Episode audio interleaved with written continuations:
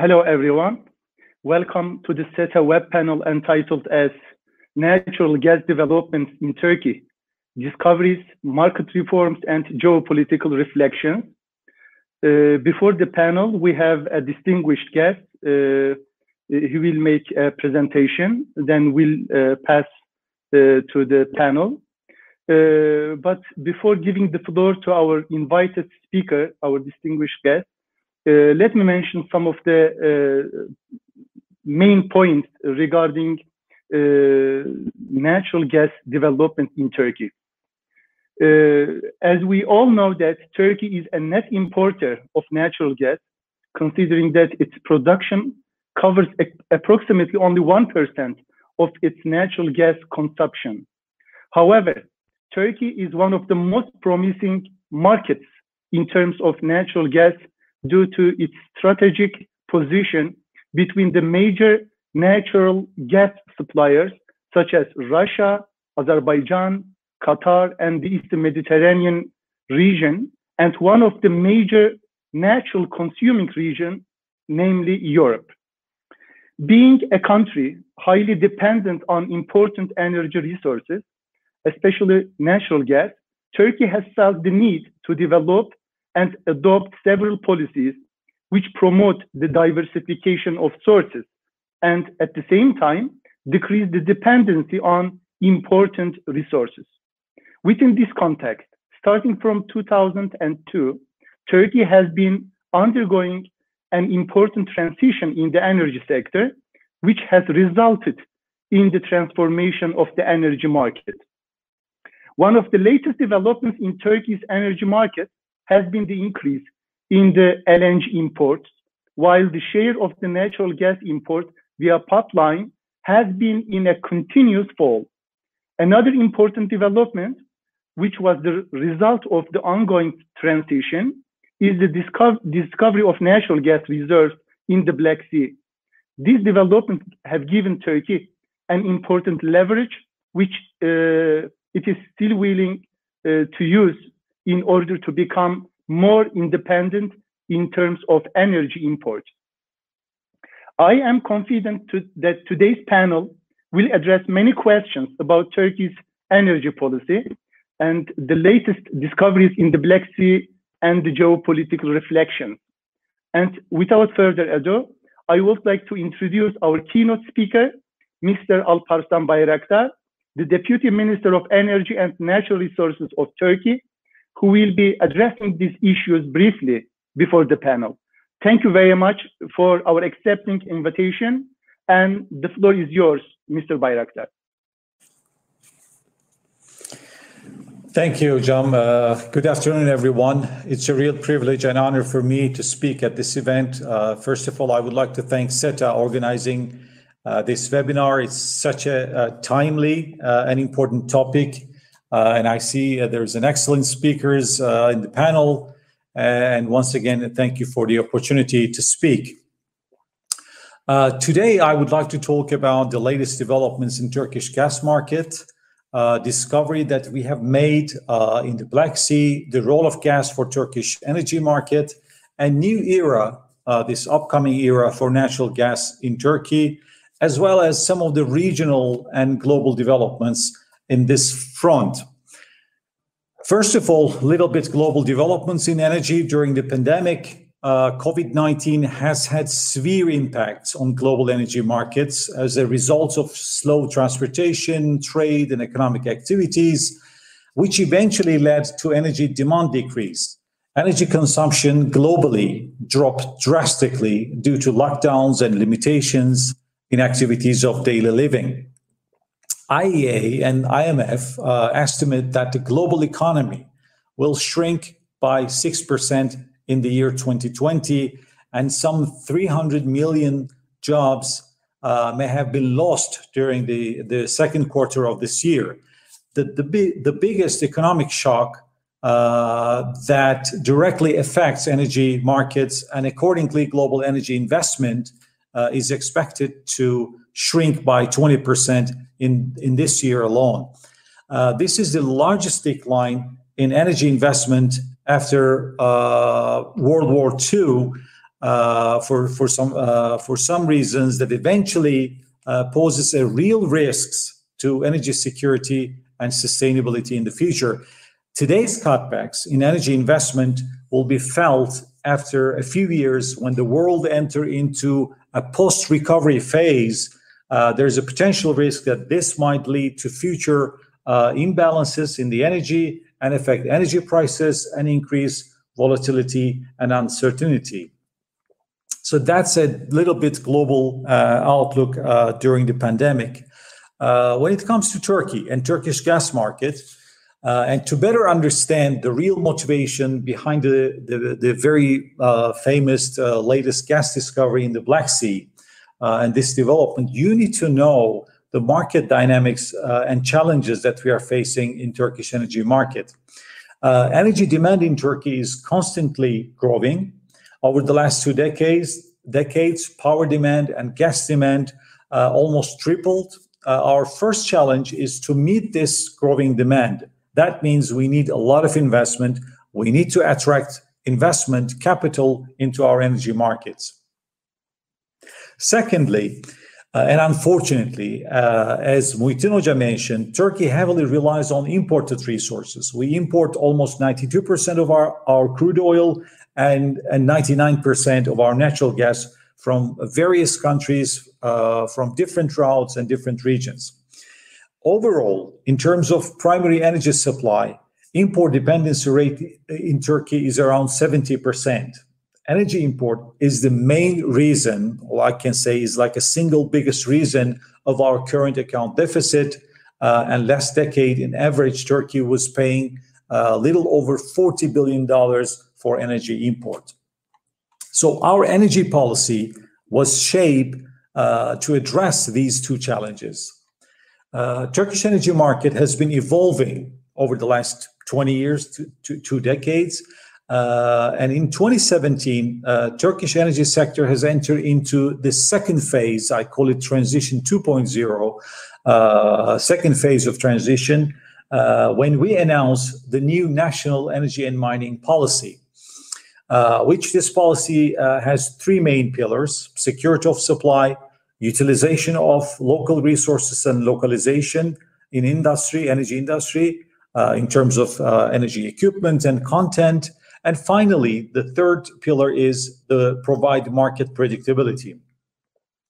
Uh, major actions uh, were identified in this document to meet these objectives, uh, uh, demand growth and as well as reducing import dependency.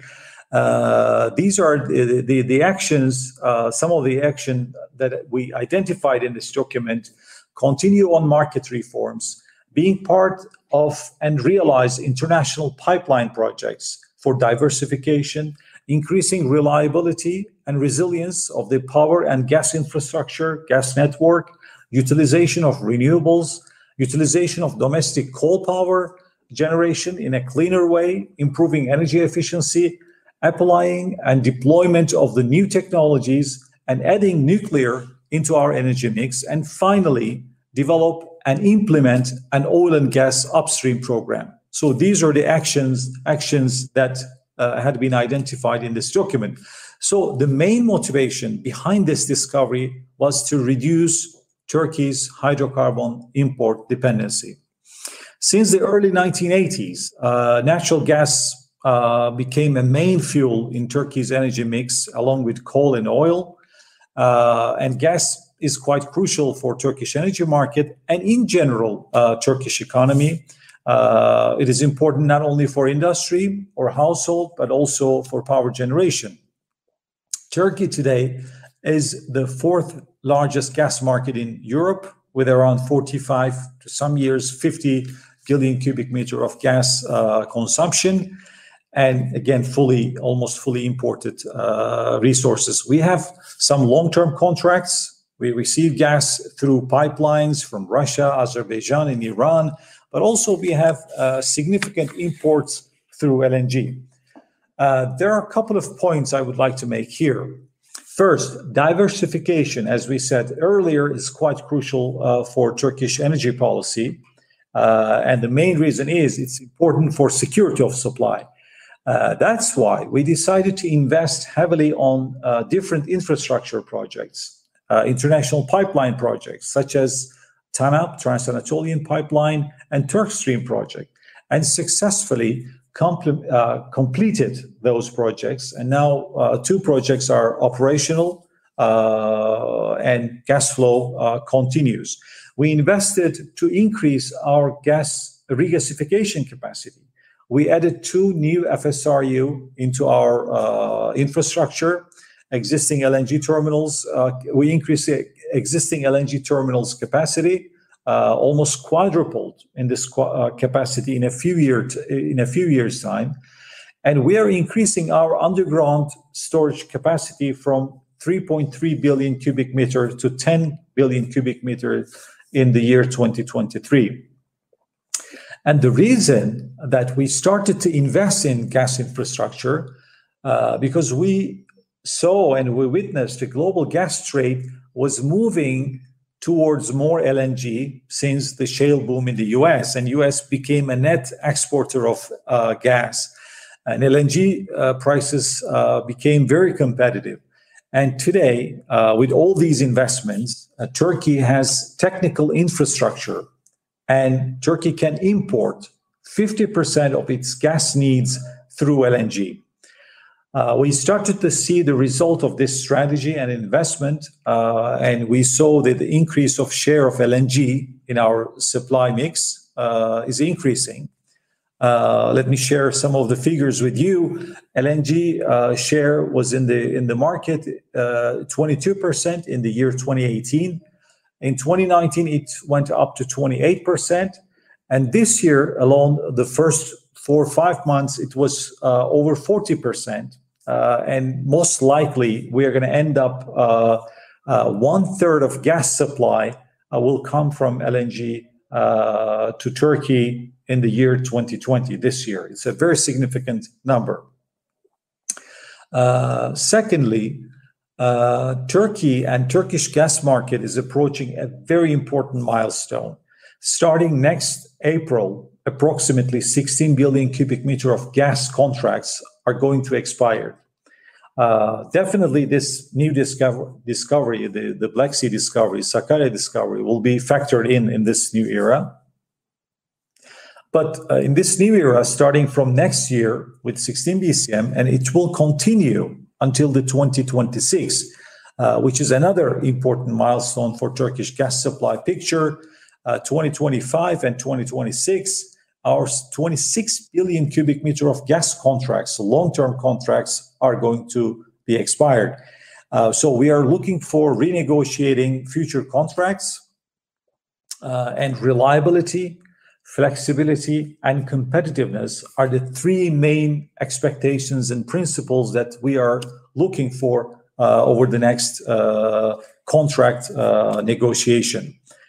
Uh, as you all know, August twenty-first, twenty twenty, President Erdogan announced a discovery with a potential of three hundred twenty billion cubic meter of gas, representing the largest in the Black Sea. Uh, and October seventeenth, twenty twenty, we updated the discovery as uh, four hundred five billion cubic meter.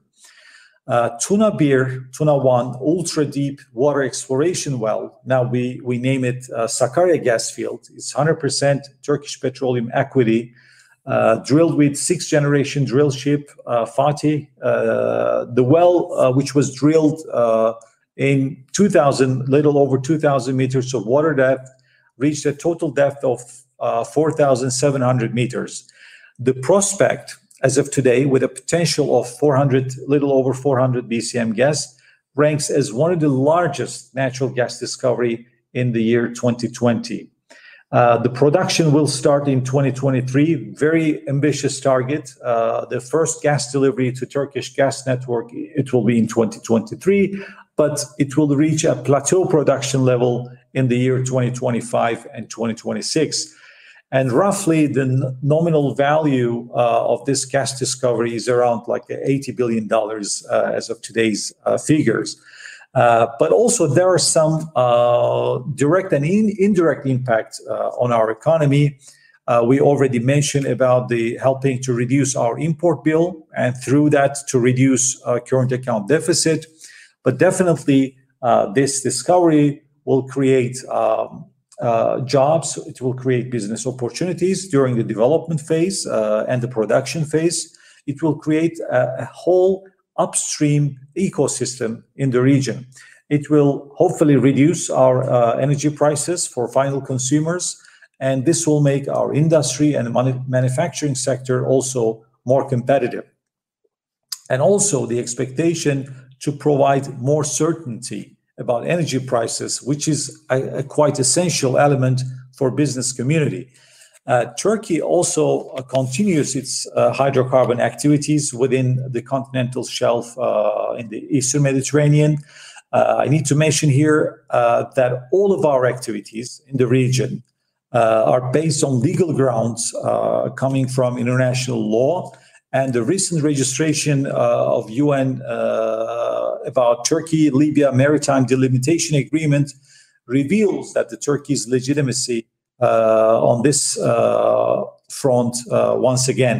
I would like to highlight here that Turkey will continue its legitimate hydrocarbon activities in the Eastern Mediterranean, but definitely uh, a few times we already uh, announced this, we are open to uh, any constructive and sincere dialogue. Transition in the energy sector uh, in Turkey, as I mentioned earlier, Uh, has been started in, in electricity market and continued in its gas market uh, by implementing reforms to progress towards uh, market liberalization and more uh, competitive markets. Even though we haven't yet reached the desired level of maturity in gas market, we believe that there is uh, a unique opportunity in this new era. Over the years, everybody was telling us and sometimes criticizing us why gas market liberalization was behind the target. And everybody knows existing contracts, the structures of the contracts, the price formulas, high take-or-pay requirements, less flexible terms and long durations made it really, really difficult to change the existing uh, structure. But now uh, we have a very good opportunity to change it. Uh, markets in general are much more ready for reforms and changes, especially in these difficult times. Uh, we can open gas market to competition. Uh, also some new areas in the natural gas sector, such as cross-border trade and more liquid trade options may be available in this new era. What we are saying to our existing suppliers and potential new suppliers to, to provide us reliable, competitive gas supply. Uh, since Turkey is a very reliable customer for so many decades for, for the suppliers. Uh, and what we are saying to the suppliers, please be aware of the market dynamics and market realities. Follow very closely the development in the market. But we also say to our fellow counterparts in the relevant governments and relevant agencies and the countries, uh, please do not jeopardize the trade relationship through some political actions and do not overshadow reliability aspect of the gas supply. This is absolutely essential element and expectation from our side. Another point that's related to the future of natural gas in Turkey and in the world is related to energy transition. Energy transition is a global phenomenon. Uh, we know that it is inevitable, it is happening, it is going to happen, that the world economy is evolving towards cleaner, greener, and lower emission uh, systems and models, uh, especially after the new U S election. I think it will gain a momentum again uh, globally. Uh, renewables are on the rise this year uh, because of COVID nineteen, uh, made it really an uh, exceptional year, but last couple of years, we witnessed uh, more investment on electrification and renewables, and we believe that it will continue that way in near future. Uh, Turkey also moving forward in this pathway, but of course we need to be very careful on that uh, for two reasons. One is related to security of supply, so we cannot give up on system security uh, and system reliability and resilience. Uh, that's why we would like to add also some clean base load power, uh, base load power generation such as nuclear. That's why into it's in our uh, energy policy. Second thing is competitiveness, uh, affordability and competitiveness. Also one of our main uh, priorities. Uh, I think Black Sea gas discovery will help us to have more natural gas into our energy mix. Uh, some years uh, we have been generating power uh, mainly from natural gas, almost forty-eight, forty-five percent uh, power was coming from uh, natural gas. Uh, but to but to make this through imported molecule, imported gas was not a very desired options. Uh, but with our own gas supply, it will be much more reasonable and viable, economically viable, that we can generate power from gas to add more renewables into electricity system, to more intermittent resources into electricity network. Lastly, I would like to talk about regional cooperation on gas. Uh, Turkey was a trendsetter in opening markets to entrapped resources, for instance, in the Caspian uh, region and Caspian Sea. Uh, as I mentioned earlier, today, Tur today Turkey's regional energy strategy has a similar approach. And what we are saying, and in this uh, picture, Turkey can be a part of any project which creates win-win for parties, uh, which help Turkey's and regional security of supply, and in this region, Southeastern Europe, or like in general Europe. And if the project helps to solve regional conflicts and to improve political and economic stability, Turkey welcomes uh, those projects. As we said earlier, TANAP, Trans-Anatolian Pipeline Project, is an extremely good example uh, for, uh, for, for this, uh, for this uh, approach. I often give the similar answer uh, Uh, to the question related to Eastern Mediterranean hydrocarbons. And uh, the question is how this potential can be uh, realized. Very simple formula. We need to follow up the similar steps that we have followed for TANAP and for TAP, uh, the cooperation between countries in, in the route, and mutual understanding and trust. And of course, economic viability made it possible to have gas flow from Caspian Sea to Turkey and through Turkey to Europe uh, could be a, a good example uh, for uh, other hydrocarbon resources in the region. Look, as I mentioned earlier, uh, we extended our gas grid to all of our neighbors, and any molecules reaches the Turkish gas network can be easily reached to our neighboring markets. But for long-term energy cooperation, we need to strike a balance between producer countries, transporter countries, and consumer countries. We need to be constructive, creative, and pragmatic. But more importantly, if you ask me just one single bullet for that, we need to have a strong political commitment and willingness.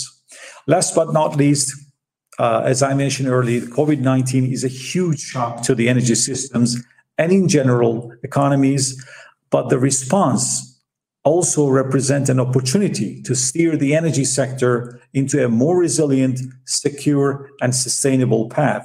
The current crisis and the policy response uh, to it will influence the rate of change in the energy-related capital stock. We have the opportunity to design our responses to the crisis by combining economic recovery with energy and, of course, climate goals.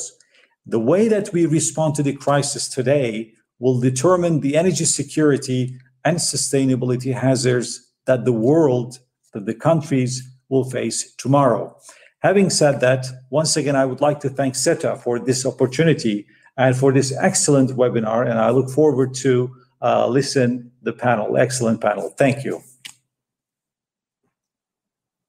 Much, Mister Deputy Minister. Uh, it was uh, a great presentation uh, before the webinar. Uh, so thank you very much again uh, for accepting uh, our invitation.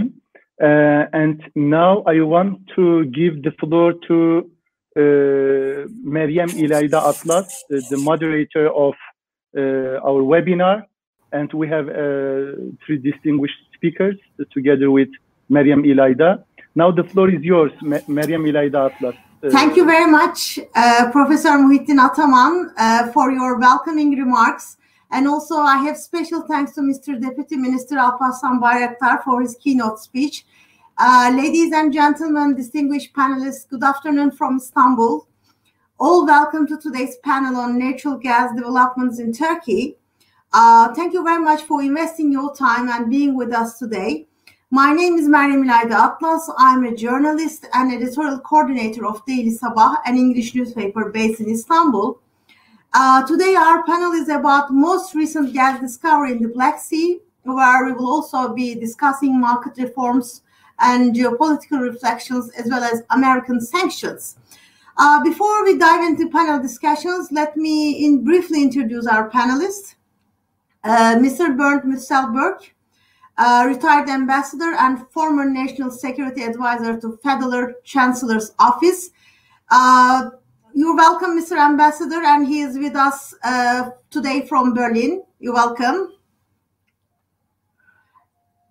And our second panelist will be Sohbet Karbuz. Uh, he is director at Mediterranean Observation for Energy, and he will be with us today from Paris. Uh, he's also welcome. And our last panelist, Gloria Shkurti Özdemir uh, from SETA Foundation. SETA is uh, organizing this event and a think tank for political, economic, and social research. And she is also uh, a colleague from Energy Directorate. You're welcome, Gloria. Uh, you all know Turkey has an initiative on national energy policies three years ago in two thousand seventeen. And uh, Turkey has drilling activities on both Mediterranean Sea and uh, in the Black Sea based on a long-term, long-time offshore program. And three months ago, President Erdogan announced the largest gas discovery ever made in Turkey, uh, which this discovery changed Turkey's role in the energy market, of course, uh, in the negotiation power uh, of Turkey, negotiation power of Turkey at the table, of course. How this huge gas discovery will affect Turkey's future and its relations with uh, U S and, uh, and Russia and other regional powers, and what is the potential for the trade and how will it affect the game changing in the region? We will be elaborating on these issues today.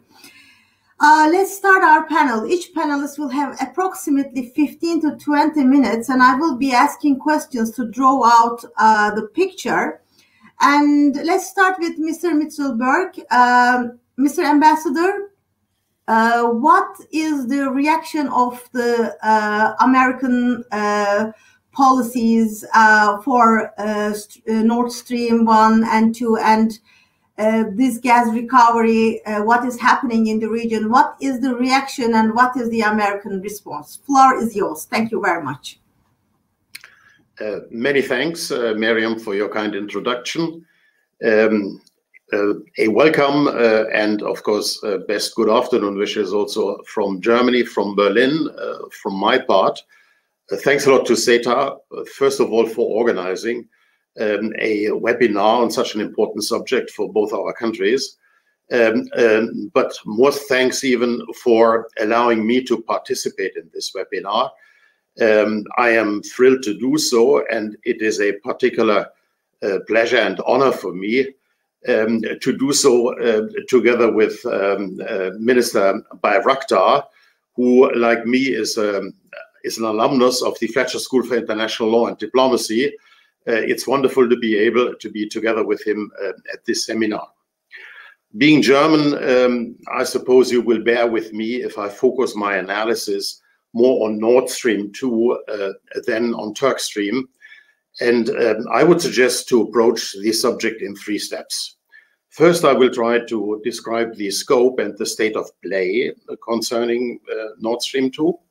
Second, I will deal with the effects and the repercussions of the threatened U S sanctions on Germany, on Turkey, on Europe, and on the transatlantic partnership. And thirdly, I will ask the question, what can, what should we do, especially vis-a-vis the incoming um, American administration? Um, Nord Stream two, as you know, is uh, a drama which is moving fast to high noon to decision-making. Uh, the deep sea pipeline is almost completed. um, of the altogether one thousand two hundred kilometers, uh, only one hundred fifty-four kilometers remain to be completed. But since about a year, however, work has come to a standstill because Allseas, a Swiss offshore pipelaying company, withdrew its special ships, afraid of the threat of U S sanctions imposed by PEESA, um, the act uh, um, called PEESA because that stands for the synonym Protecting Europe's Energy Security Act, passed by the U S Congress and in force since December Uh, two thousand nineteen. The same act, by the way, directed um, against Turkstream. In an effort to replace uh, the all-sea ships, Russia has deployed its pipeline layer Akademik Chersky, uh, plus support ships uh, from Vladivostok to Mukran, a small German Baltic seaport designed as a terminal for Nord Stream two in Germany.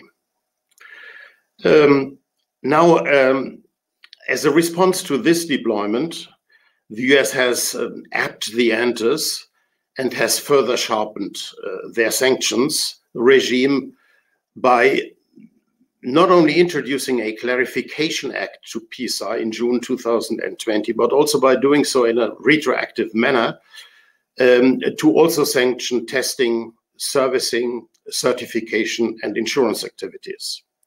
This in turn has led uh, Norske Veritas, Germanic Lloyd, a major certifier and insurer, to withdraw from their service contract.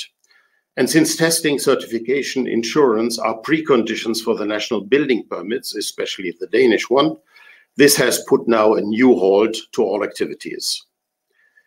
Uh, obviously, efforts are uh, now going on uh, to try to find an alternative to Norske Veritas, but this will be, to put it mildly, very difficult. And as if this were not enough, the U S government agencies and the U S Embassy in Berlin keep threatening and harassing companies involved in building the pipeline. The three U S senators, Ted Cruz, Ron Johnson, Tom Cotton, all closely related to the American oil and gas industry, even went so far to write a letter to the mayor and to the harbor manager of Mukran, as I said, a very small town, threatening them with immediate and crushing legal and economic consequences to all persons and companies involved in the construction. Now, what are the effects? What are the repercussions of these threatened U S sanctions? As the name of the U S Act says, the main intention of the sanctions regime is to ensure Europe's energy security by reducing or eliminating national and regional dependencies on Russian energy. In other words, by curtailing Russian gas deliveries and replacing them as much as possible with U S L N G gas won by fracking. Thus, the exportation to Europe of, as the U S Energy Ministry likes to call it, freedom gas shall be fostered and jobs in the U S fracking industry be created. Never mind that uh, U S L N G is still more expensive than Russian gas, and that both the fracking process and the liquefaction and transportation of L N G come at grave costs to the environment and global climate. In addition, uh, PEESA aims uh, also at ensuring gas supplies and in particular transit fees to the Ukraine, to Poland and the Baltic states, whose land pipelines would remain without alternative. The truth is that neither Nord Stream two nor Turkstream threaten Europe's energy security. To the contrary, Germany's and Europe's energy needs will continue to increase, to increase Uh, if and when the COVID nineteen pandem- pandemic is, is overcome, of course, as um, Minister uh, Bayraktar uh, pointed out.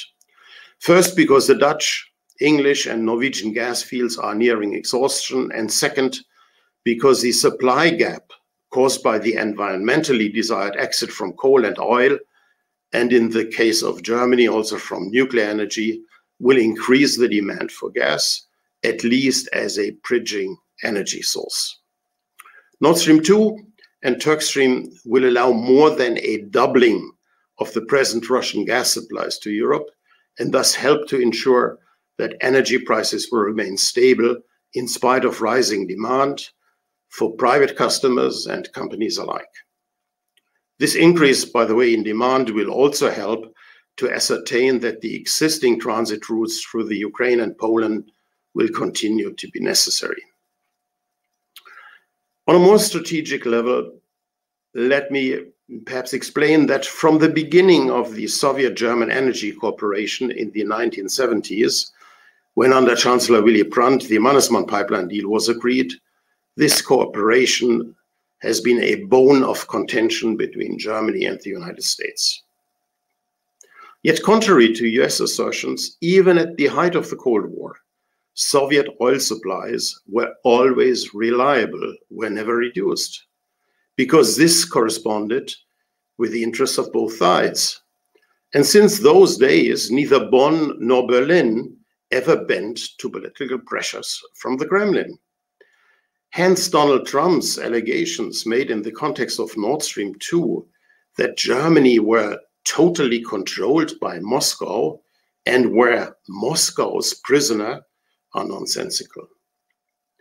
In case the PEESA and PESCA actions were to succeed in preventing the completion of Nord Stream two and Turkstream, the political and economic damage would be immense.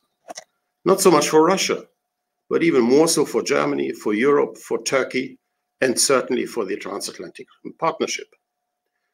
Alone in case of Nord Stream two, investments to the tune of twelve billion euros would be lost. European consumers would be burdened by additional energy costs of up to four billion euros annually, mind you. Five of the six energy majors involved, apart from Gazprom, are European, namely Engie, O M V, Royal Dutch Shell, Uniper, and Wintershall Dea. Two-thirds of all pipeline investments go as employment-generating orders to European companies. And all in all, about one hundred twenty European companies will be affected. More than eighty percent of the offshore pipeline approved by European legislation run through German waters. So while the U S likes to present the issue as a Russian issue, it is a genuinely European project targeted by U S sanctions. And as a look at other U S sanctions reveals, it is less about containing Russia than about fostering U S economic interests. Due to the sanctions imposed on Iran and Venezuela, U S companies cover their need for heavy oil by more than doubling their oil imports from Russia last year. This has made Russia the second largest oil exporter to the U S. So telling Europe to reduce their dependency from Russian energy is classical double talk. We must not discuss that extraterritorial U S sanctions are a breach of international law and uh, interfere into the sovereignty of Turkey, Germany, and the European Union. This is self-evident. What is new, though, is that in the past, U S sanctions were directed at real, or at least at imaginary, adversaries of the United States. Now they are directed against partners and allies, who are thus treated like rogue states. Taking a closer look at the long history of U S sanctions mania, it becomes obvious that they have not been terribly successful, to put it mildly. sixty years of sanctions against Cuba have but reinforced the Communist Party's hold on the country. The sanctions imposed on Iran and on Russia have certainly caused sufferings um, of the population concerned, but they have not changed the behavior of the respective governments. They have led both countries, however, into the open arms of China and thus strengthened the sway of the U S main contender for global supremacy.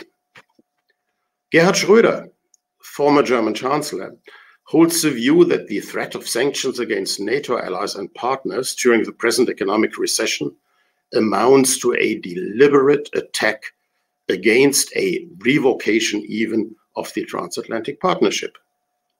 Now, one may hold that um, Schröder exaggerates due to his present positions as member of board of Gazprom and chairman of Nord Stream two. One may also argue that the transatlantic partnership has overcome other strains in the past. There can be no doubt, though, that threatening partners with sanctions does not improve partnership and goodwill, and will lead, or rather deepen, the alienation which large sectors of the German and Turkish societies feel towards the United States. Perhaps more importantly, in the long run, the might is right approach manifested in this threat is in contradiction to the notion of a rules-based international system for which the Western democratic model stands and for which former American governments have fought for, and that can only lead to its further weakening. Now, what can we do? What should be now? What should we do now that the American first maxim of Trump is about to be replaced by Joe Biden, a strong believer in the NATO alliance and in multilateral cooperation? I am afraid the hope that the Biden administration will not hesitate to lift these sanctions against Nord Stream two and Turkstream are, well, at least premature. As uh, Vice President to Obama, Biden has been very critical of Nord Stream two, perhaps to a lesser degree of Turkstream, and he has described them as a fundamentally bad deal for Europe.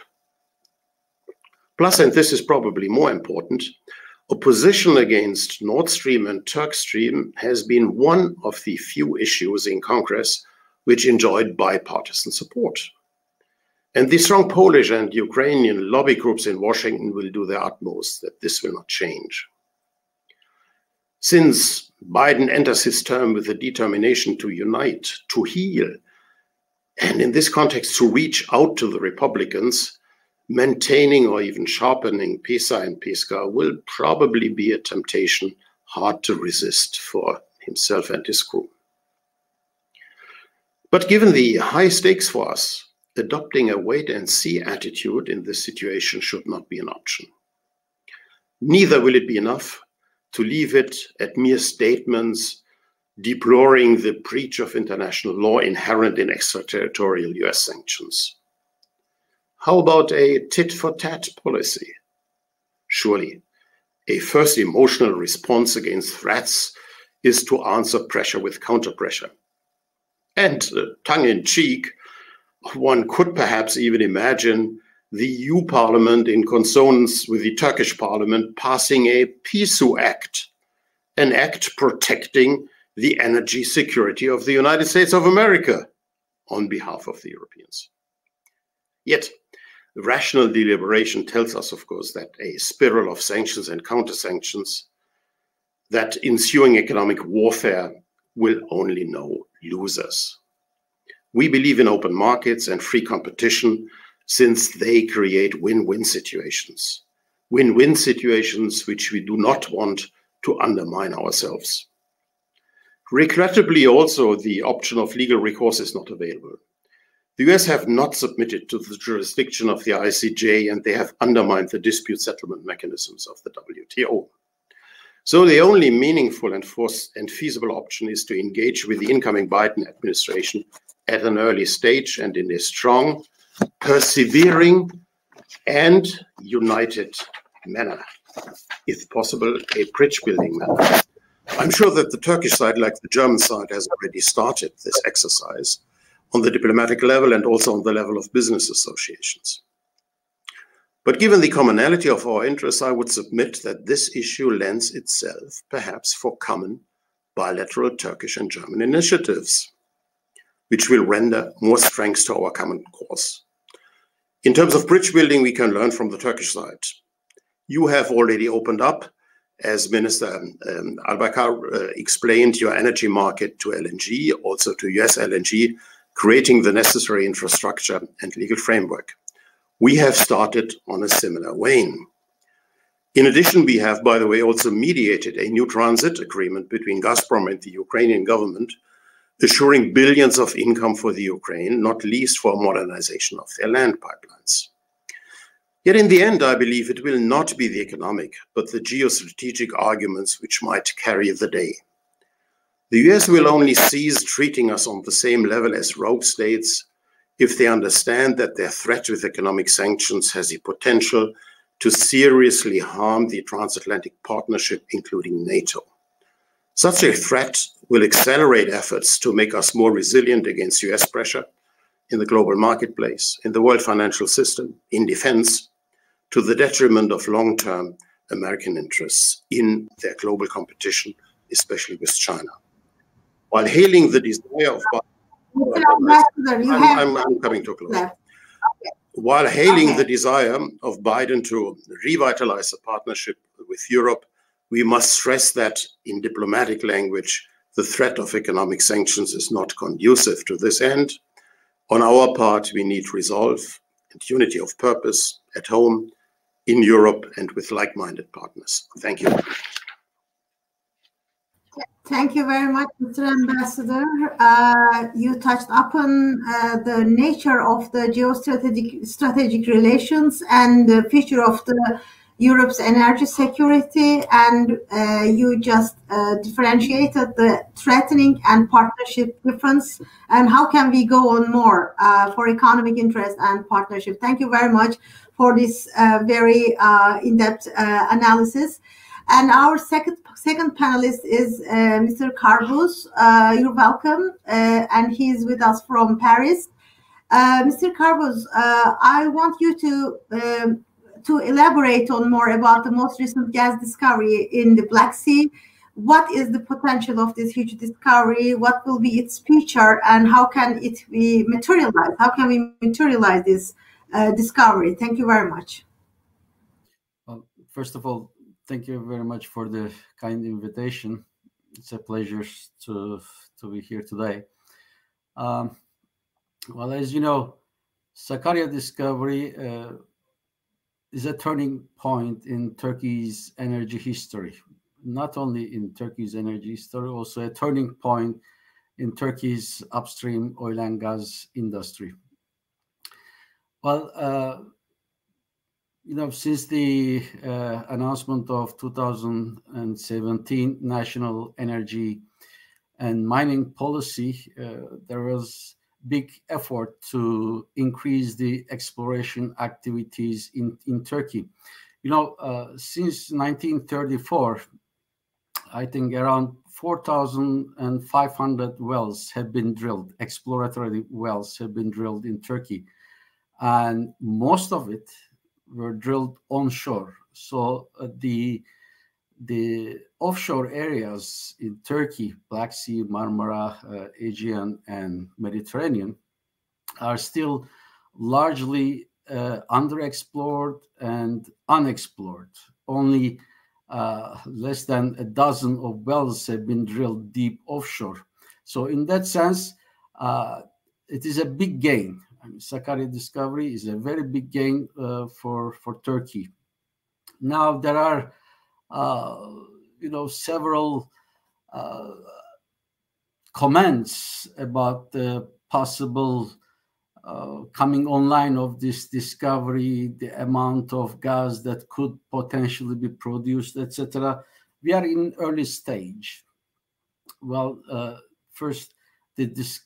Discovery has to be proved uh, by the appraisal wells, then there will be tests. So we will then find out uh, how much uh, gas could be recoverable uh, from the from the field.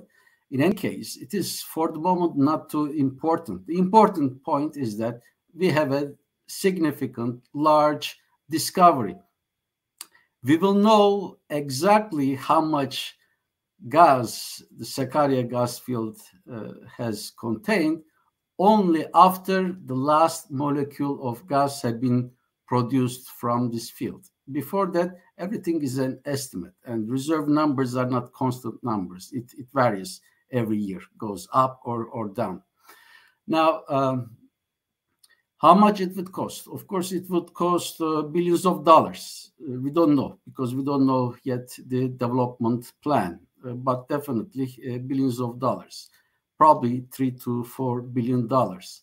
Uh, uh, there are a lot of uh, comments. Well, uh, that is too much money. Yes, that is too much money, but uh, we should think of long term. Uh, many people think that uh, Turkey would be struggled to find this, this amount of money. I don't believe so, because look at the Turkey's official development assistant, uh, or in other words, uh, foreign aid in two thousand nineteen. It was eight point five billion dollars.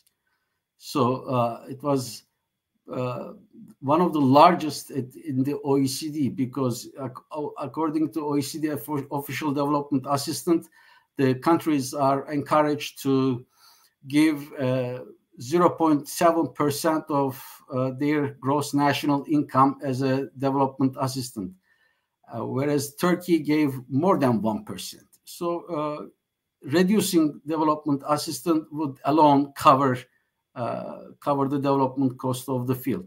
So uh, there will be, of course, partnerships with, with foreign companies, uh, bringing the, the gas onshore and other facilities.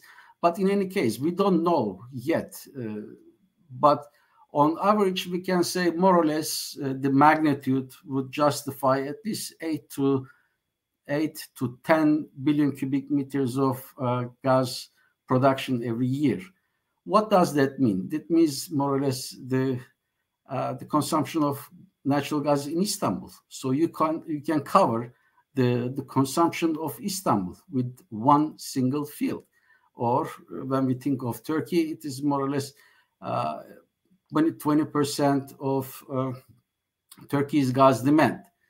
So it would reduce whatever amount that will produce from the field, will will reduce the uh, the dependency of Turkey on foreign sources, for foreign imports, because the amount of gas that is produced uh, could allow Turkey to cut uh, export contracts, sorry, import contracts. It will also uh, reduce Turkey's import bill.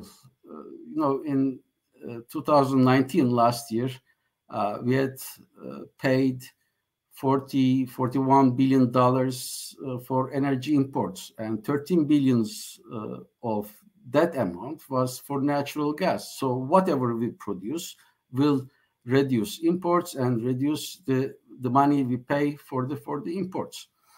Now, uh, this discovery will also allow us to uh, to to negotiate in better terms with our gas suppliers, because within the next five years, around thirty billion cubic meters per year of gas contracts with foreign suppliers will expire. So this gas, uh, this gas discovery will strengthen Turkey's negotiation power in its uh, import negotiations.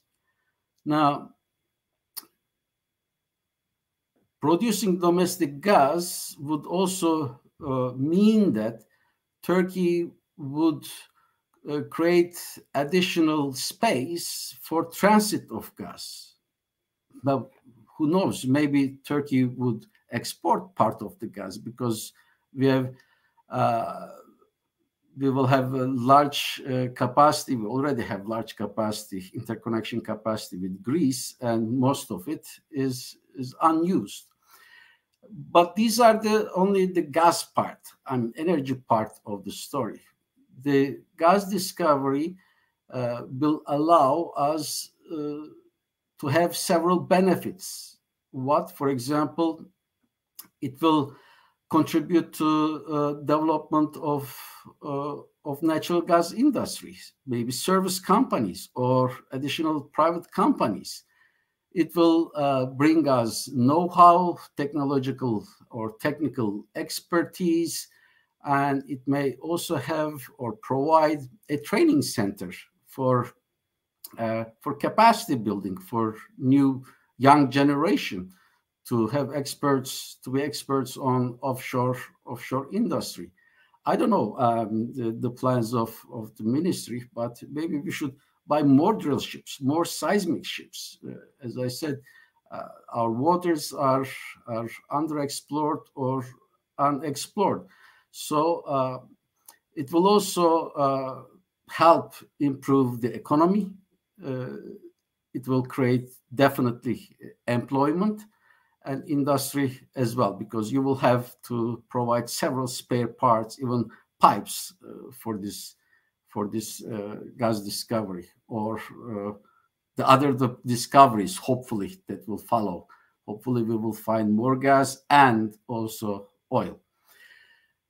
Well, uh, uh, it, interrupt, Mister Karbuz. May I ask a question about this more investment?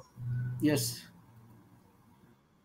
Uh, Turkey has launched its uh, energy, poly, energy uh, national energy initiative only three years ago.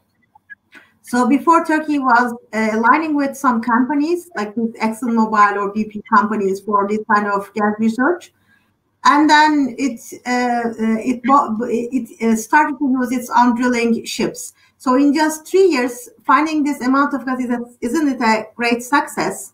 And for more investment, is is it is. Uh, how do you see that for the future? It's, it's it is uh, very uh, uh, hopeful and very insightful for having a success in three years and then uh, just looking for the future. Yes, this discovery, first of all, uh, made uh, Black Sea uh, and a hot spot for international oil and gas companies, because it was uh, it was a very big discovery. So it will definitely uh, attract the attention of foreign companies. But uh, maybe a better way for Turkey could be to open up uh, Black Sea uh, area uh, to an international licensing bidding round, uh, because uh, companies would prefer, you know, uh, sometimes to act alone. Uh, so they prefer Uh, getting a block and do uh, activities by themselves. So it is, of course, better uh, maybe to to partner with foreign companies that we could learn uh, really a lot, but they may want to go al- alone as well. So Turkey open could open the uh, the Black Sea area to international bidding ground. Uh, this discovery, maybe also the others, would also allow uh, to uh, allow Turkish Petroleum uh, to gain expertise and uh, technical capacity, as I mentioned. And with this expertise and, and capacity, technological know-how, uh, maybe Turkish Petroleum could bid uh, offshore blocks in foreign companies, foreign countries, uh, for example, in Somalia uh, or in, in Lebanon. Why not in Israel? Why not in, in Egypt? So in our region. So uh, with this expertise, having uh, seismic ships plus drill ships, if you have the technical knowledge too, uh, it is a big, big, big uh, positive point for Turkish Petroleum to become an international company. I mean, an important international company. So these are important, important points.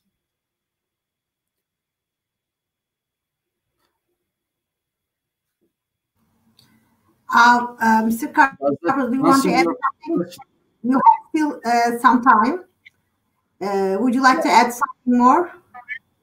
Yes. Uh, with this uh, discovery, uh, Turkish energy policy may also enter a new phase. Uh, of course, we will have uh, several challenges. Uh, we are still facing several ch- challenges, but this gas, uh, in the, uh, gas discovery or possible other discovery, discoveries could give us a bigger prize.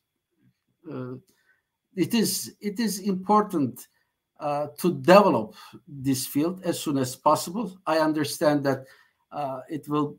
The intention is to put it online uh, by two thousand twenty-three. Uh, well, there are some some negative comments on that. That how is that possible? That it. Uh, twenty twenty-three, uh, this uh, big gas field could be put on on on stream. Well, the important thing is the will. If you have the will, if you have the resources, if you mobilize the resources in terms of, in terms of monetary bureaucracy, decision making, et cetera, you can do it. Uh, the important thing, at least from my point of view, uh, what I'm looking at, at this uh, final investment decision, when it will be it will be taken, because in international business, uh, the important part, the the start. Uh, the starting point is the final investment decision. After that, uh, the time, uh, so to bring the gas into production uh, is the important important process. Let's look at the Zohr field, for example, in East Mediterranean. So Zohr field uh, was the, the largest uh, gas field that was discovered in, in the Mediterranean region. Uh, from final investment decision to production, the time lapse was only twenty-two months. So in less than two months after final investment decision, the field was put on, on stream. Similarly, Tamar field, again, in Israel, is a very large field in terms of size, distance from the shore, et cetera, very similar to, to Sakarya gas field, two point five years and two and a half years from final investment decision to uh, to flow of gas. And Leviathan field, for example, it is much larger than uh, than Sakarya field, even do- nearly double. And uh, the time between final investment decision and the first flow of gas was less than three years. So uh, it can be done. It can be done. Well, from that point of view, so of course, uh, there will be a, a, a fast-tracked, I assume, uh, development. Uh, so the studies, I'm sure the Turkish Petroleum and the ministry uh, are trying to, to optimize the, the process. So it will be a big gain at the end for Turkey. So the reserve amount, uh, the amount of gas produced, et cetera, it will not produce immediately eight or ten billion cubic meters per year, even if I assume that in plateau Uh, production, it is uh, ten billion cubic meters. It will uh, take some time to come to plateau period, but whatever is is uh, is produced, it is a gain for, Tur- for Turkey, not only in terms of uh, money that will stay in Turkey, the amount of gas that will be produced, but also the amount of uh, gas that will allow us to cut from importers and uh, and the development of Turkey and uh, use maybe more gas. As you know, the Turkey's natural gas demand was uh, nearly stable, or not growing much in the past few years. Maybe we would use more gas together with, with renewables. And with that gas, maybe would also allow Turkey to be in line with, Tur- uh, with European, uh, this hydrogen strategy, and we could uh, produce uh, maybe also hydrogen uh, from renewable resources and mix some of the hydrogen into domestic pipeline. And one more uh, small remark about, you mentioned about geostrategical importance of the area, as also you mentioned the Leviathan area. Uh, and it also, this uh, recent discovery made some unreason, unrealizable projects like uh, Poseidon pipeline more unrealizable, isn't it? Look, I cannot comment on East Mediterranean gas pipeline because uh, the promoters of gas pipeline are uh, our members, the, the company that I'm working for, or the, the think tank. Uh, in general, uh, when we look at the East Mediterranean, uh, they are uh, missing the train, or they are about to miss the train, because there is a, there is an excess gas supply. There are a large amount of gas that could be additionally produced. For example, the second phase of the Tamar field or the second phase of Leviathan field. Easily, if these two uh, the development phases are developed, uh, you could have additional twenty billion cubic meters per year of gas. But the issue is that you cannot develop uh, the second uh, phase because there is no market to sell the gas. when you look at the nearby markets, Jordanian market is, is oversupplied for the moment. They don't know what to do with gas, and they will not need gas definitely uh, as an additional contract. Egyptian market, they have enough gas, plus they have uh, a contract with, with Israel, around seven billion cubic meters per year, and they would need the, their uh, L N G facilities to export their gas. And it is the amount of money that they pay already to, to domestic producers in deep offshore are expensive in today's conditions. Buy this gas, liquefy it, transport to Europe, you cannot compete in these prices. And similarly, the policies, when you look at the policies in Israel, for example, you cannot sell, export gas cheaper than uh, uh, the domestic market. So it is already expensive. Plus, you build a pipeline, for example, uh, five dollars per million B T U plus transportation cost. Uh, you cannot compete. Where you can compete, I mean, EastMed gas can compete, is maybe Asia. But when we look at the global uh, gas industry today, in the f- next five years, twenty percent of total liquefaction capacity will find customers. This is big amount. Customer, everybody look, is looking at the Asian market. So whoever makes flexible, competitive agreements with Asia will grab the share in the in the market. So if EastMed gas, either Israel or future, hopefully in, in, in Lebanon or Egypt, would like to compete in Asian market, they need to make contracts today. And to be able to make uh, contracts today, they have to start developing, take final investment decisions for the fields. Otherwise, in the next five years, when they decide to develop the fields, produce extra, extra capacity, et cetera, but the market is gone, gone. Everybody shared, and uh, there is no way to sell the markets. Unfortunately, in that case, whatever the discoveries or future potential discoveries in East Mediterranean can become, unfortunately, stranded under the ground. Thank you very much, uh, Mister Karbuz, for this very insightful discussion. Now, I want to pass the microphone, but before passing the microphone, uh, I want to have a very brief summary of what you were talking about. You mentioned about uh, the potential of the Black Sea gas in unexplored areas, and also you talk about more investment on Turkish Petroleum, uh, a chance for Turkish Petroleum to gain expertise, technical technical capacity and know-how in other countries, and with drilling shifts to be an international player, uh, which is obviously entering a new phase with this discovery. And also you mentioned the decision-making, importance of the decision-making in this area. Thank you very much. It was a very riveting discussion.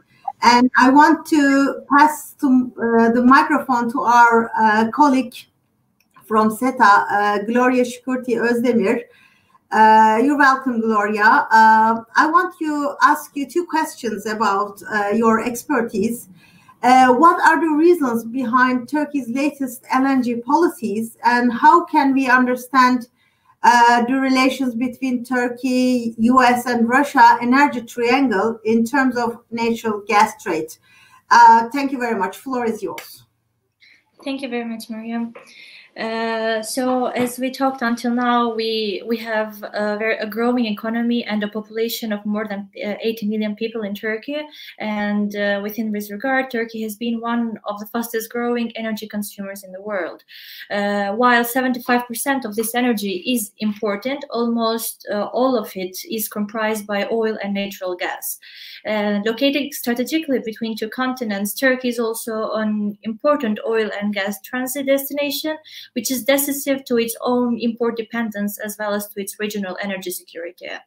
Turkey's priority to secure energy for its own market coincides with the aim uh, of becoming an international hub and transit corridor for natural gas, and determines its geopolitical role in the natural gas market. So uh, in this regard, as uh, Deputy Minister mentioned a little bit previously, Turkey has been taking decisive steps uh, on basis of its energy transition, which has started since two thousand two thousand two, and it's still ongoing, uh, increasing its storage and regasification capacity, exploration in the Black Sea and Eastern Mediterranean, and increasing the share of the L N G uh, imports are all policies that should be understood within this context. While the uh, exploration in the Black Sea were covered thoroughly by Professor Karbuz, I'd like to focus on the L N G trade and its impact of Turkish uh, Turkish policies.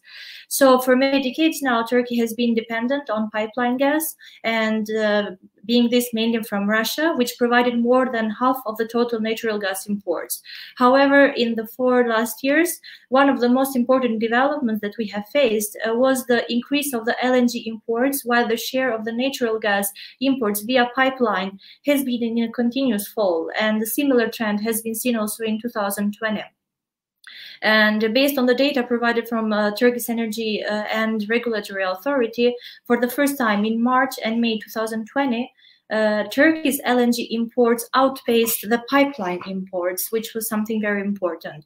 Uh, furthermore, uh, it is important to state that in the first half of two thousand twenty, the share of the L N G imports have been relatively higher when compared to the first half of two thousand nine. Specifically, a little bit earlier, also the, the minister stated this, while in two thousand nineteen, the share was just twenty-eight percent. In two thousand twenty, in the first half, it was forty percent. And it is it is uh, expected to remain in a similar levels until the end of the year, uh, even why in July and August uh, this share uh, dropped a little bit. An important pattern that became visible in the previous months, uh, meaning from uh, January to August twenty twenty, uh, it is related with the sources of the natural gas imports. Uh, while the L N G imports from the U S have increased approximately one hundred fifty-five percent, the imports, natural gas imports via pipeline by Russia have declined by thirty-five percent. So when we go back in the previous years, it can be seen that this pattern is new for Turkey indeed. Never before had the American L N G imports increased in this level, nor had the Americas, the sorry, the Russian export declined by thirty-five percent. As a matter of fact, uh, if we look in the previous decade, Russia pipeline imports uh, at most increased by nineteen point two percent in two thousand seventeen and declined at most by ten percent in two thousand nineteen. So at this point, naturally comes the question, what could be behind the change of the policy? And to respond to that, we need to look at the situation from two different perspectives, being this the economic or the commercial one and the political ones. Uh, before we go in details about these two perspectives, I would like to highlight something in here. Uh, in the last years, we have witnessed uh, how Turkey has been following a very pragmatic foreign policy, both in terms of its relations with great powers, regional powers, or even in the crisis where it has found itself included too. So now we see that uh, we see this kind of pragmatic policy being ex extended to the energy uh, energy sector as well. So uh, both of the reasons that I'm going to mention, the economical one and the political one, should be seen within this uh, framework. Uh, so uh, the first the first economical reason behind the uh, Turkey's L N G uh, policy change, let's say, uh, it is related with the sport, uh, spot L N G prices, which in two thousand twenty it has uh, re reached uh, record lows due to the due to the demand uh, destruction by COVID nineteen, and uh, which added, to tell the truth, more pressure to an oversupply market. In the first half of two thousand twenty, the prices of spot L N G went down approximately twenty, uh, sorry, forty percent when compared to the first half uh, of two thousand nineteen. So it would be, uh, it is common sense, to tell the truth, that Turkey would benefit from these low prices. And this brings us to the second reason behind Turkey's policies. As mentioned uh, previously, Turkey imports approximately ninety-nine percent of its natural gas. Most of this gas, uh, gas comes based on the long-term contract uh, that Turkey has with Russia, Azerbaijan, Iran, uh, and Nigeria and, uh, and Algeria. eighty point three billion cubic meter per year of gas will be will expire at the end of twenty twenty-one, and out of this, eleven point six billion cubic meter will be open to negotiations, and that comprises approximately twenty percent uh, of the total natural gas amount uh, that is based on the long-term contracts. So we also know that these existing long-term contracts are based on oil index prices, which are relatively high when compared with the spot price, spot L N G prices. At this point, the low uh, L N G prices and the increase of the L N G imports, accompanied as well with the Black Sea discovery that we discussed a little earlier, uh, is a leverage that Turkey is aiming to and should uh, use in the negotiations for a renewed agreement or also for new agreements. Not only this, but Turkey uh, can use this leverage to also revise the existing contracts that, to tell the truth, they should be more flexible. The increase of American spot L N G imports and the decline in the natural gas pi- uh, imports by pipeline from Russia can be understood within this context as well. And uh, the last economic reason that I want to mention, it is related with the export poss- possibilities. Uh, well, to tell the truth, more than a reason, it is kind of a result that Turkey can achieve in the mid and long term uh, in the future. And uh, to, as we mentioned earlier, Turkey has a very significant geopolitical advantage in terms of its location, and benefiting from this, Turkey has been very open regarding its aim to become to become a natural gas hub, uh, even once sometimes is sometime in a Uh, different policies should be undertaken uh, in order to achieve this aim. Current policies can bring closer, can bring Turkey closer to this aim. Uh, more specifically, Turkey could export some of the purchased gas, which is not used for the domestic consumption, to other countries, including here, for example, Southern Europe, which are uh, states and markets that are looking for new markets outside that of Russia. The export of L N G is strongly related to the storage capacity of Turkey, and it can be said that Turkey has taken very important steps in this regard. Uh, currently, it has four L N G terminals, and two of which are floating storage regasification units. And just a few months ago, uh, Turkey has announced that the third one um, is going to a third uh, storage capacity will be added soon. Uh, so at this point, it is important to state that uh, if the American spot L N G imports continue to a similar level as they did in the first months of twenty twenty, uh, the Southern European states and more would welcome importing L- American L N G. So at this point, the L N G trade between Turkey and the United States would be a win-win case for both of the states. With that said, we now, we now can continue shortly with a political perspective on the Turkish energy, energy policies in terms of the L N G imports. So first and foremost, increasing its L N G imports, especially those from the United States, make possible the diversification of Turkish, Turkey's gas supplies, which has been one of the main intentions of Turkey since the beginning of the, its transition. As stated earlier, Turkey um, gets almost of its of its gas from Russia, Iran, and Qatar. So the U S L N G would reduce Turkey's dependency on these states. The risk of depending only on a few states became very obvious for Turkey uh, with after the jet accident with Russia in two thousand fifteen. If we go back in time, in many cases, we will see that Russia has shown to Turkey that it is a reliable natural gas supplies, supplier indeed. However, the jet accident uh, served as a wake-up call to Turkey uh, to show that it is a high risk to be taken and urging the need for diversification of supplies. However, here something needs to be emphasized. Turkey should increase the L N G uh, imports in general, not just the U S L N G's imports. Otherwise, Turkey would be just taking some leverage from Russia uh, and handing it to the United States, which would not make uh, a lot of difference for its energy security. Furthermore, the increase of the U S L N G imports couldn't come in a more convenient time indeed. Uh, we have been witnesses of Turk when uh, Turkey and the U S for some time now are facing one of the deepest crises uh, because of their diverging interests uh, that are related to FETÖ or Syrian war or the S four hundred crisis and so on. However, the L N G trade between these both states uh, prov- uh, can be seen as a sil- silver lining in the bilateral relations. So while the U S has been pursuing a policy of energy dominance that emphasizes especially the natural gas exports, Turkey provides a possible and profitable market for it. Uh, while on the other hand, as we mentioned earlier, the U S L N G imports help Turkey in the diversification of its natural gas sources.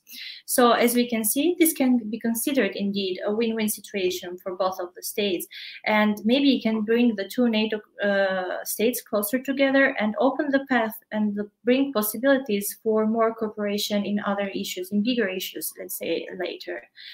Uh, I would like to close my speech by stating that the current policies undertaken by the Turkish government indeed can generally evaluated as positive ones, and they will prove effective in the future to bring Turkey closer to its aim, including here decreasing the dependency on natural gas uh, resources, or even maybe become an energy hub in the long run. Uh, so this is all what I had to say about the topic.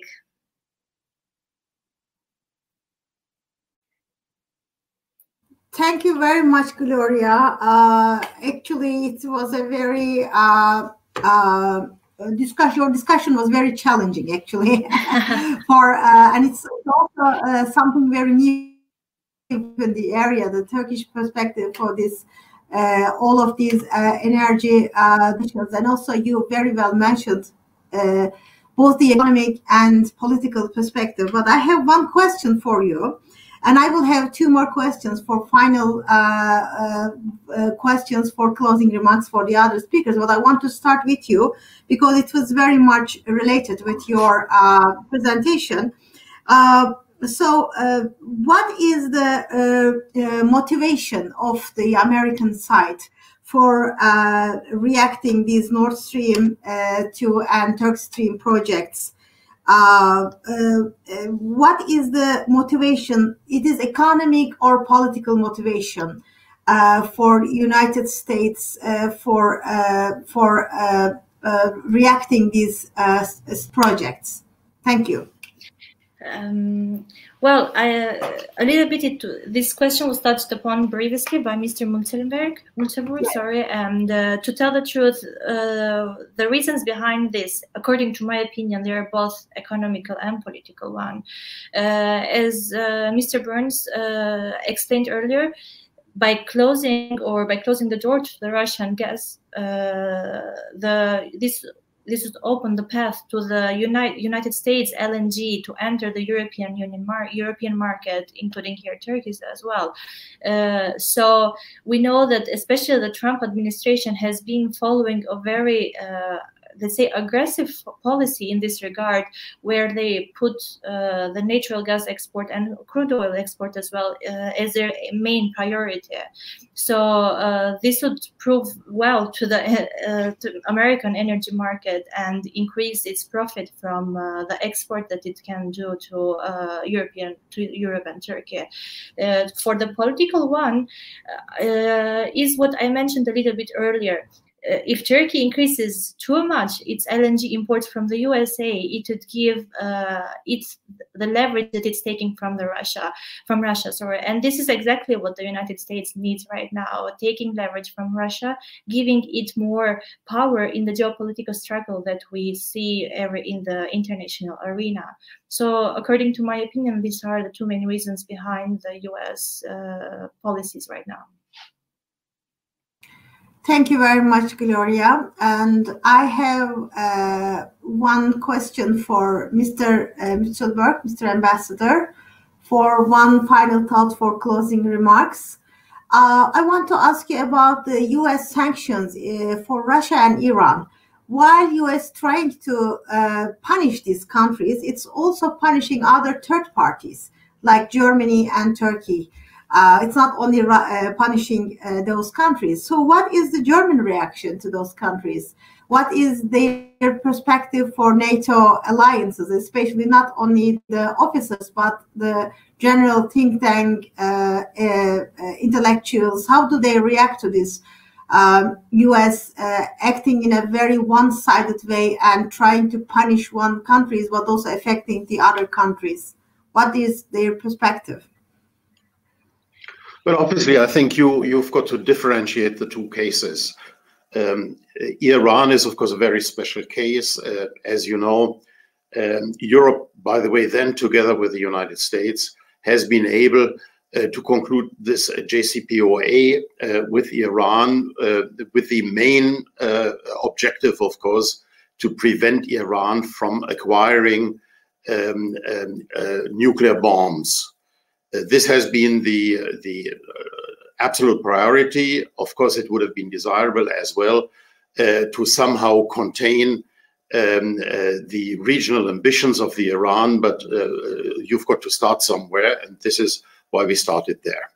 When the United States now left this um, um, uh, agreement, um, um, uh, the Americans did not feel bound uh, uh, to um, um, uh, uh, the, the most important part of the agreement for Iran, namely to lift up all the sanctions which had been existing hitherto, and has reintroduced these sanctions.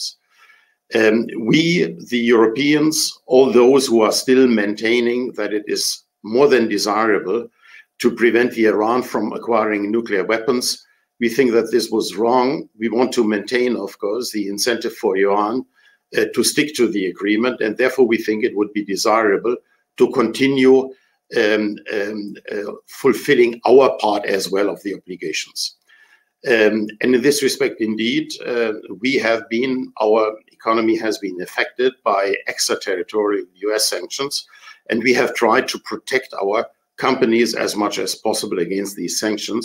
But obviously, um, at the end of the day, um, the issue for most of the companies is not really the protection by their own government, but is, are they being excluded from the American market, which for most companies is, of course, more important than the Iranian market, and therefore they decided sometimes even to over, over comply with American sanctions.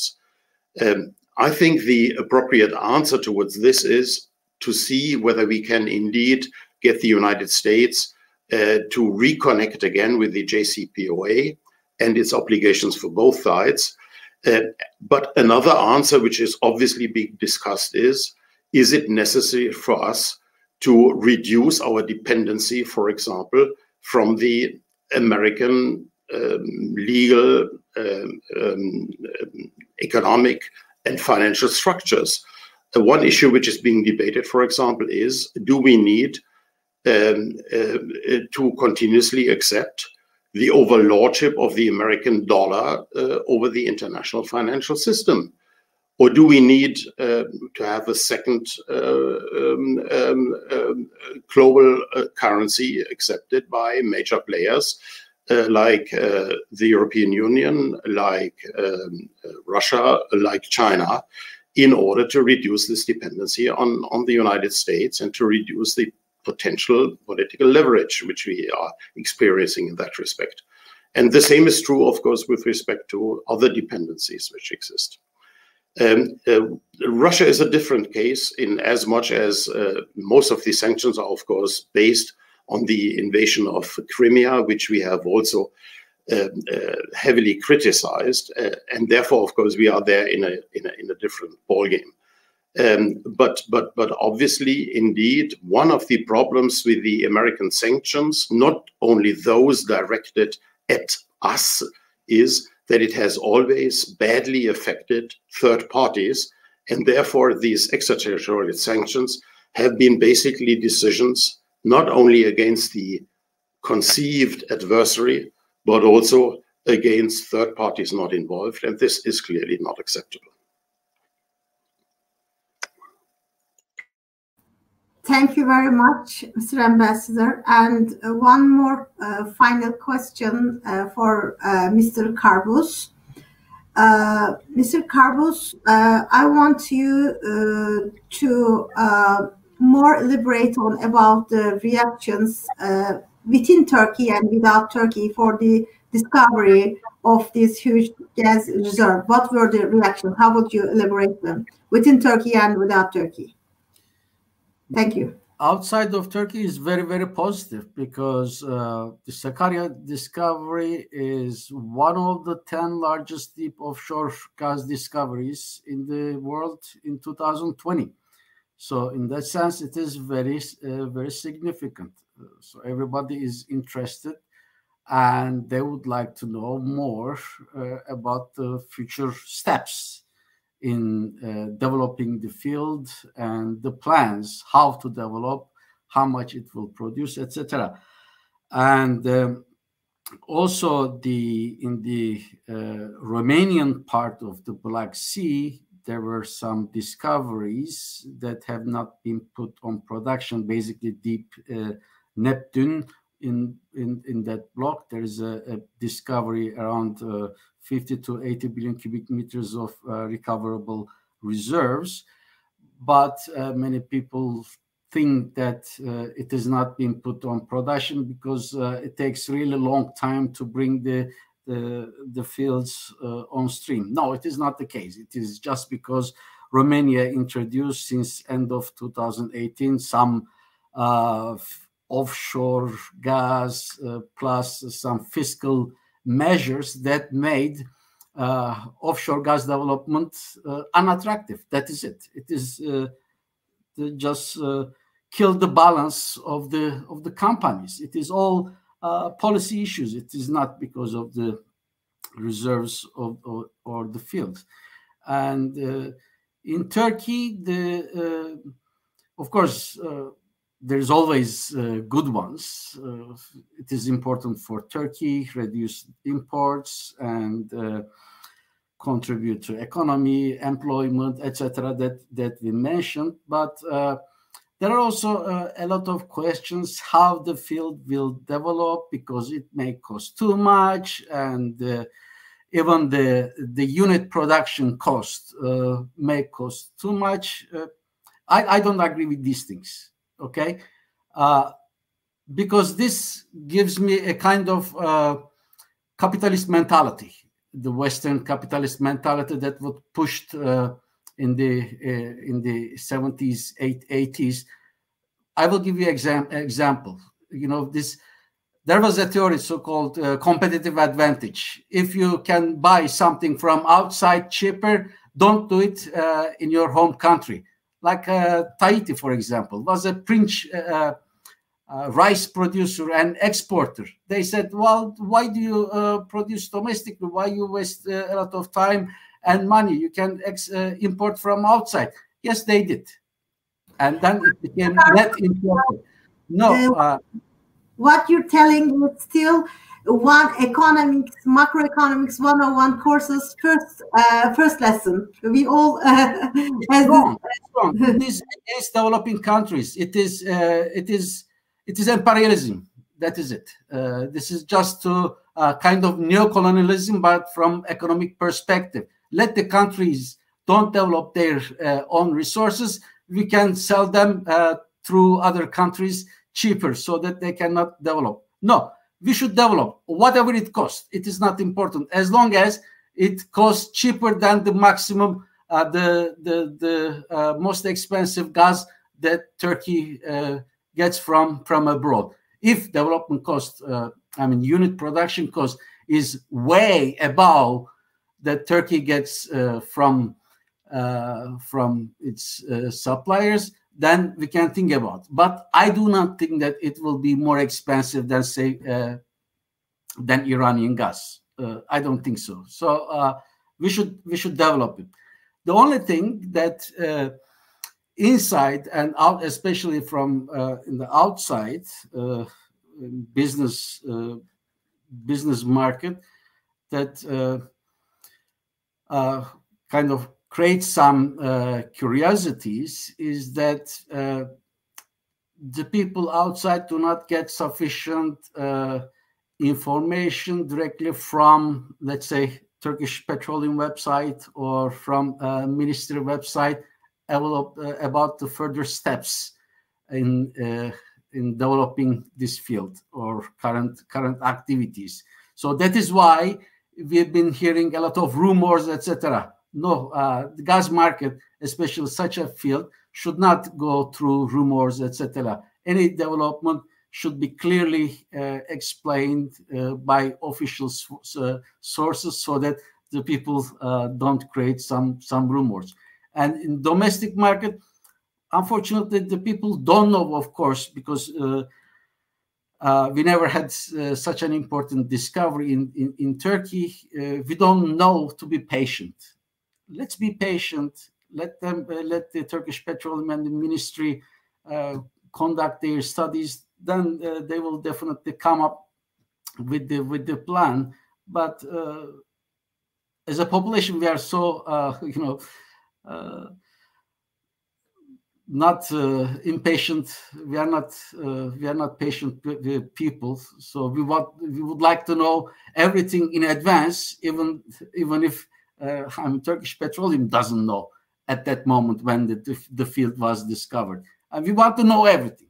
You cannot know everything, even the company doesn't know, because it is just a discovery. It will take time, tests, reservoir modeling, development plan, different scenarios. It will take time.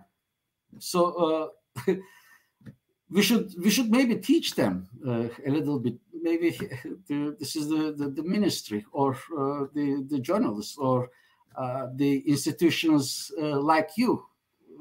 They should tell the, the people on the street how this process uh, goes on. You know, when the field is discovered, there is these these these steps, then final investment decision, then there is on average that amount, give examples, et cetera. The people don't know. The people think that the gas is discovered, tomorrow it will produce. And look at the reaction in Turkish stock exchange market.